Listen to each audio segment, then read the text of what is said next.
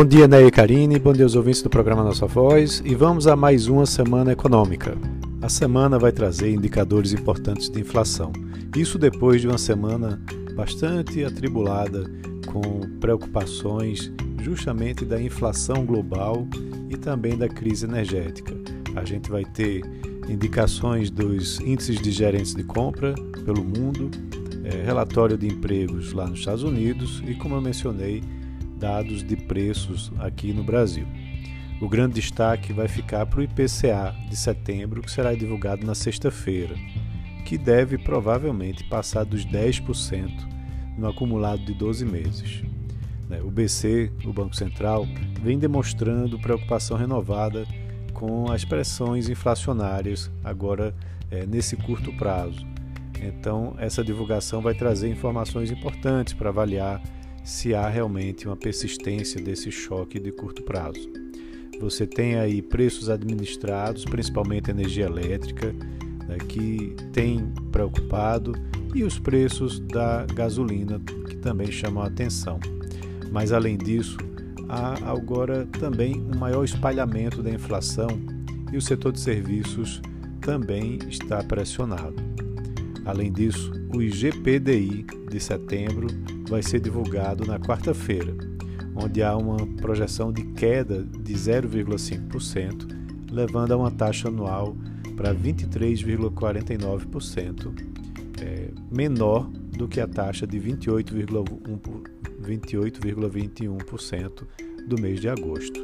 Essa deflação vem principalmente do minério de ferro, tá? mas os preços dos produtos agrícolas no atacado também devem mostrar alguma desaceleração.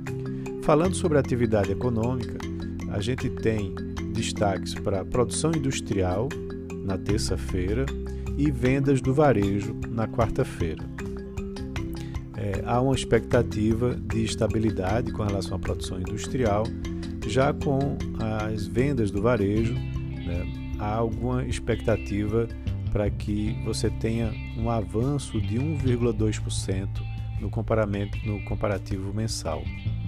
É, também temos a divulgação da produção de automóveis para o mês de setembro, que será divulgado na quarta-feira.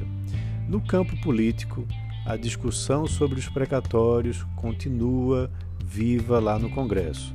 É, o relator da emenda constitucional que trata do assunto deve apresentar o seu relatório durante essa semana né, e a gente tem aí uh, notícias também sobre a prorrogação do auxílio emergencial talvez seja incluída nesse projeto de lei e aí precisa ser monitorado porque traz pressão sobre as contas públicas. Um fato importante também é que a Agência Nacional de Petróleo vai ofertar 92 blocos né, com risco exploratório é, que estarão localizados em 11 setores de quatro bacias brasileiras: Campos, Pelotas, Potiguar e Santos. A expectativa é que essa assinatura comece, é, aconteça em 31 de março de 2022. Lá nos Estados Unidos, a gente tem é, dados de emprego né, lá no mês de setembro, na sexta-feira, né, que vale a pena acompanhar, e também na quarta-feira, os dados de emprego do setor privado. Na terça, né, também teremos o, o indicador do setor de serviços do mês de setembro. Lá na Europa, teremos os, a divulgação dos índices do, dos gerentes né, de compras uh, para essa semana, na terça-feira, para a zona do euro e também para o Reino Unido. Então, a semana promete ter notícias importantes né, e vamos acompanhar. Um abraço a todos e até a próxima.